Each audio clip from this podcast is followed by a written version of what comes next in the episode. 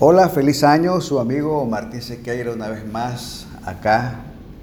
Y bueno, gracias al Señor ya nos permitió terminar un año más y iniciar un año nuevo.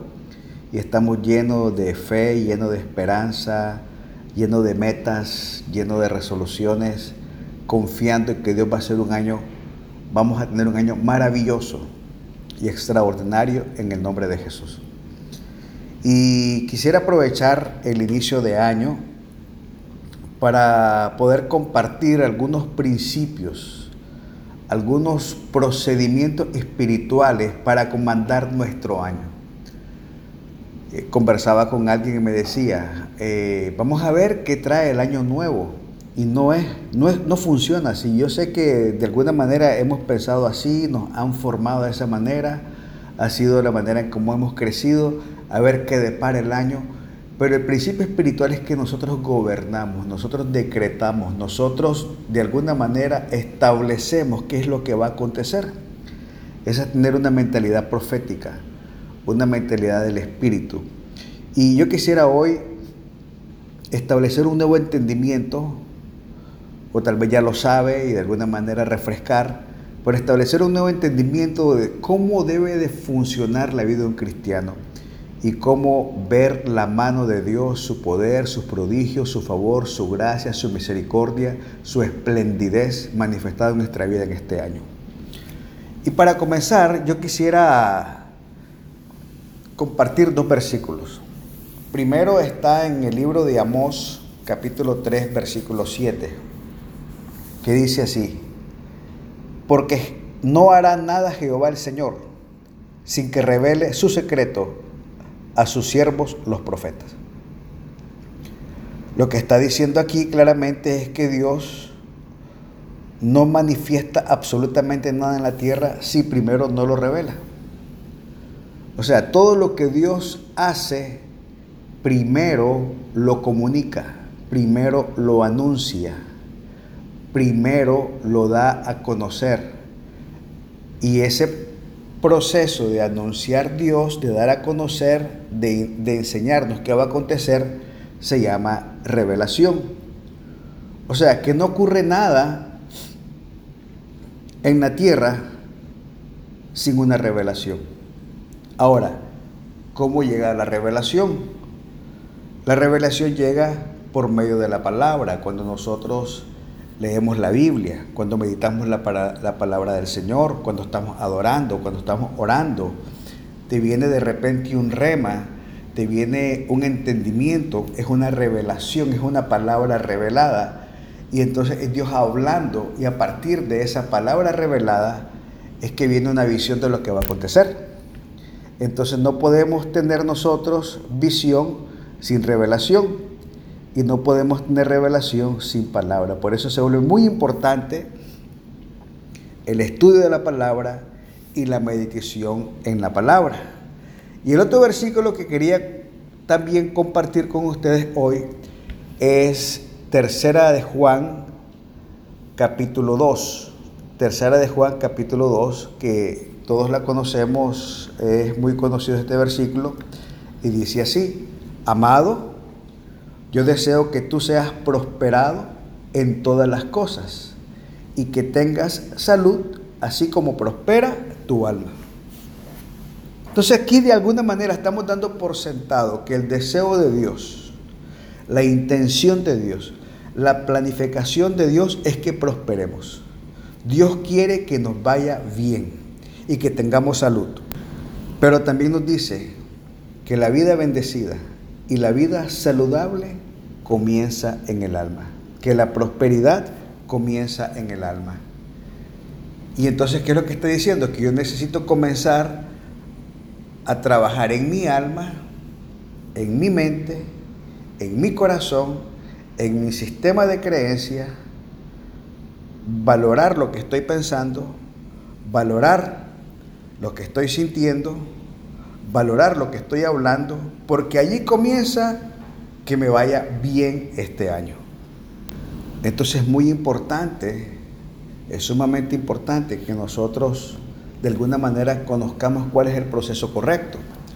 Porque las personas de alguna manera utilizan este tiempo del año para hacer metas, para hacer resoluciones. Y este año voy a bajar de peso. Y este año voy a salir de las deudas.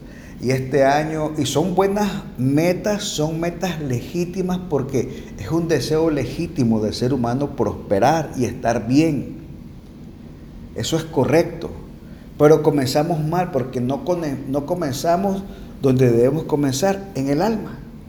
Entonces, de alguna manera, yo quisiera hoy establecerles cuáles son los pasos correctos, dónde se debe comenzar correctamente para tener un año bendecido y exitoso. Y lo primero para prosperar en el alma es ser agradecido con el Señor. Terminamos un año 2022. Muchas personas que conocemos no pudieron terminarlo. Muchas personas queridas, amadas por nosotros, extraordinarias personas, excelentes personas ya no están, ya están con el Señor. Nosotros tenemos la oportunidad y la dicha de estar todavía aquí en la tierra. Y entonces lo primero que tenemos que es, para tener un corazón correcto, un corazón que prospera, el primer paso es agradecer a Dios por el año 2022. Celebramos el favor de Dios, celebramos los procesos difíciles que nos hicieron crecer, que nos hicieron madurar, que nos hicieron producir carácter. Y celebramos por todo lo que aconteció, celebramos y damos gracias por las oraciones contestadas, por las bendiciones, por los logros, por las lecciones aprendidas, por los momentos lindos que pasamos en familia, con nuestros padres, con nuestros hijos, con nuestras esposas. Lo primero es ser agradecido.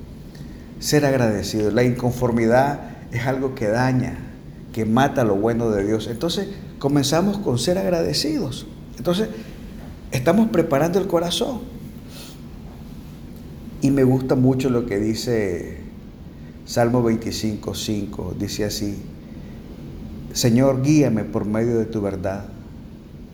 Enséñame, porque tú eres el Dios que me da salvación.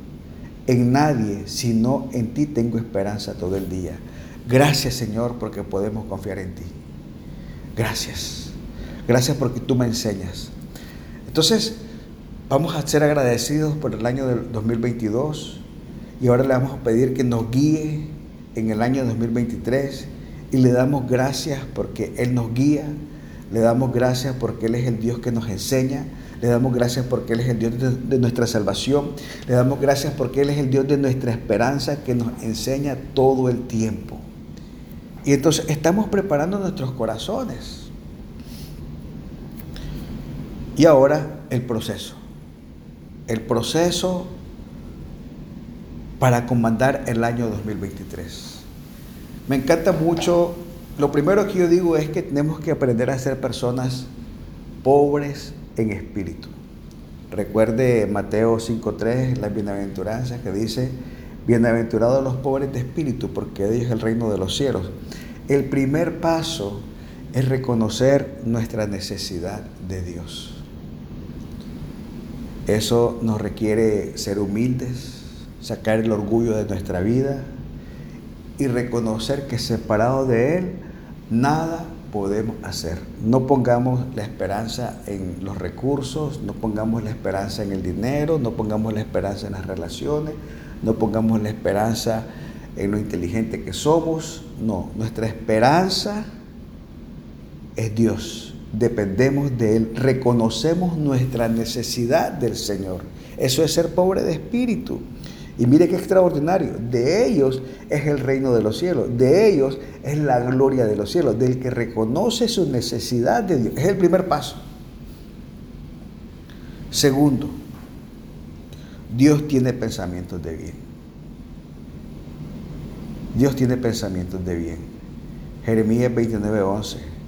Amado, yo sé los pensamientos que tengo para vosotros pensamientos de bien y no de mal, para darte un futuro y una esperanza. Dios tiene pensamientos de bien. Entonces, el segundo paso es, primero, reconocer nuestra necesidad de Dios. Segundo, reconocer que tiene planes extraordinarios para nuestra vida. Tercero, ya habíamos mencionado, tercera de Juan 1.2, Él quiere que prosperemos en todas las cosas, que nos vaya bien en todo. Yo, amado, yo deseo que te vaya bien en todas las cosas, que en todo seamos exitosos, que en todo seamos bendecidos, que seamos prosperados, pero que esa prosperidad integral comience en el corazón, que prosperes en todas las cosas, así como prospere tu alma. Y ahí es donde nosotros tenemos que decirle, Señor, Señor, examina mi corazón, mira en mí si hay camino de perversidad, qué cosas no estoy viendo, qué cosas no estoy entendiendo. Necesito tener un corazón sencillo, necesito tener un corazón puro, necesito tener un corazón de niño. Mire lo que dice el Salmo 139, 23 y 24. Examíname, oh Dios, y conoce mi corazón, y ve si en mí hay camino de perversidad y guíame por el camino correcto. Lo que está diciendo, Señor, necesito que quites todo rumbo de mi corazón para que pueda escuchar tu guía, pueda escuchar tu voz. Es una autoevaluación. Job decía en el versículo capítulo 13, versículo 23, ¿cuántas son mis iniquidades y pecados? Hazme conocer mi pecado y mi rebelión. Examíname. Entonces, tenemos que estar en un proceso de examinar el corazón. Y entonces, una vez que nosotros entendemos que tenemos que examinar el corazón, ¿verdad? Eh, eh, tenemos que entrar en una cultura de cuidarnos y de mantenernos. Ahora, no es agradable pensar en aquellas cosas, en nuestros defectos. No es agradable pensar en las cosas que fallamos. Pero sí es importante entender qué bloqueó nuestro éxito. Es vital entender qué reconocer y reconocer qué se interpuso en nuestro camino. Porque puede volver a aparecer. Y si se identifica, se puede corregir para que no entorpezca más los planes extraordinarios de Dios para su vida y para nuestra vida. Así que el paso número uno es examinar el corazón. Y ahora dice también la palabra del Señor, dice que engañoso y perverso es el corazón. ¿Quién lo conocerá? Entonces de alguna manera necesitamos cuidar el corazón. Entonces ¿Qué le estoy diciendo? Necesitamos reconocer que somos pobres en espíritu. Necesitamos reconocer que la prosperidad comienza en el corazón y que necesitamos examinar y limpiar nuestro corazón. Y una vez que hemos determinado cómo está nuestro corazón, qué ayuda necesita, qué procesos de depuración, de limpieza necesita, qué procesos de libertad necesita, una vez que hemos logrado eso en comunión y oración con Dios que nos examina, lo que está mal y nos guía por el camino correcto, necesitamos desarrollar los hábitos para mantener un corazón limpio para Dios. Y allí entra una cultura de hábitos. Leer la Biblia, orar, ir a la iglesia, invertir tiempo en nuestro crecimiento espiritual. Entonces, de alguna manera, es un proceso reconozco mi necesidad de Dios, pobre en espíritu, entiendo que tengo que preparar mi corazón y ahora tengo que cuidar el corazón, crecimiento personal y espiritual. Una vez que yo estoy ahí, yo estoy listo para escuchar de Dios. Estoy listo para escuchar su revelación, sus propósitos, sus metas, sus planes, que son más allá de lo que yo pienso. Cosa que ojo no vio, ni oído yo, ni han subido en el corazón del hombre, son los que Dios ha preparado para los que le aman. Las cosas extraordinarias y extravagantes que Dios tiene planificado para usted y para su casa. Pero es cuando usted tiene un corazón ya preparado para escuchar. Entonces, una vez que usted ya escuchó la voz de Dios, que ya escuchó los planes a donde Dios te quiere llevar, entonces usted comienza y escribe lo que Dios te habló. Eso se llama escribe la visión. Y hay un principio, escribe la visión porque sin duda llegará. Es un principio, es un principio espiritual que garantiza el cumplimiento. Cuando usted escucha la voz de Dios y le escribe de que se cumple, se cumple. Ahora, ¿qué pasa? Esa meta o esa visión o ese propósito que Dios le revela, usted lo escribe y, y hace un plan, un plan estratégico para el cumplimiento, para llegar allí. Por eso se llama visión. Es una condición mental del futuro. O sea, usted está viendo el futuro en su interior y dice, aquí voy a estar, aquí voy a llegar. Entonces ahora el plan estratégico es establecer pasos pequeños, sostenidos, sistemáticos, para llegar allí. Entonces agarramos el plan, hacemos un propósito, lo dividimos en metas pequeñas para llegar allí. Y esas metas pequeñas las medimos. Las podemos medir en número, las podemos medir en tiempo, las podemos medir en dinero. Y entonces usted agarra sus metas espirituales, de relación con Dios, sus metas familiares, metas personales, metas de salud, de finanzas, de carrera o estudio, y comienza a rayar. Dice, este es mi propósito principal y lo divide en etapas, lo divide en metas. Recuerda que la meta tiene que ser medible, tiene que ser específica, tiene que ser definida en el tiempo, tiene que ser asombrosa y milagrosa y tiene que ser significativa. Que, que agregue valor a las personas, que honre a Dios. Y entonces, y agarra todo eso y después lo proyecta, lo grafica en un tablero que llamamos tablero de visión. Entonces, no es complicado, no es complicado. Simplemente primero es preparar el corazón para escuchar la voz de Dios. Una vez que escucha la voz de Dios, usted está listo para recibir visión, para recibir revelación. Y agarra eso que Dios habló a tu corazón y lo escribes como propósito. Y ese propósito se establece un plan que son metas pequeñas, el paso a paso. Y cada paso se mide, cada paso se pone una fecha, cada paso se pone una cuenta regresiva para llegar. Y entonces, y agarra las distintas áreas de su vida, su relación espiritual, su relación familiar, su trabajo, su finanzas, su salud. Y comienza por cada área a poner en un tablero en una pequeña, un pequeño cuadro cada una de esas áreas con su propósito, con las metas y con sus fechas. Y se cumple aquella promesa maravillosa de Abacú. Escribe la visión, porque aunque tardare, sin duda llegará. Espérala, porque llegará. Es una promesa de parte del Señor. Así que Hermanos, escuche la voz de Dios, escuche los planes de Dios para su vida este año 2023. Seamos humildes, un corazón sencillo, permitamos que el Espíritu de Dios nos guíe.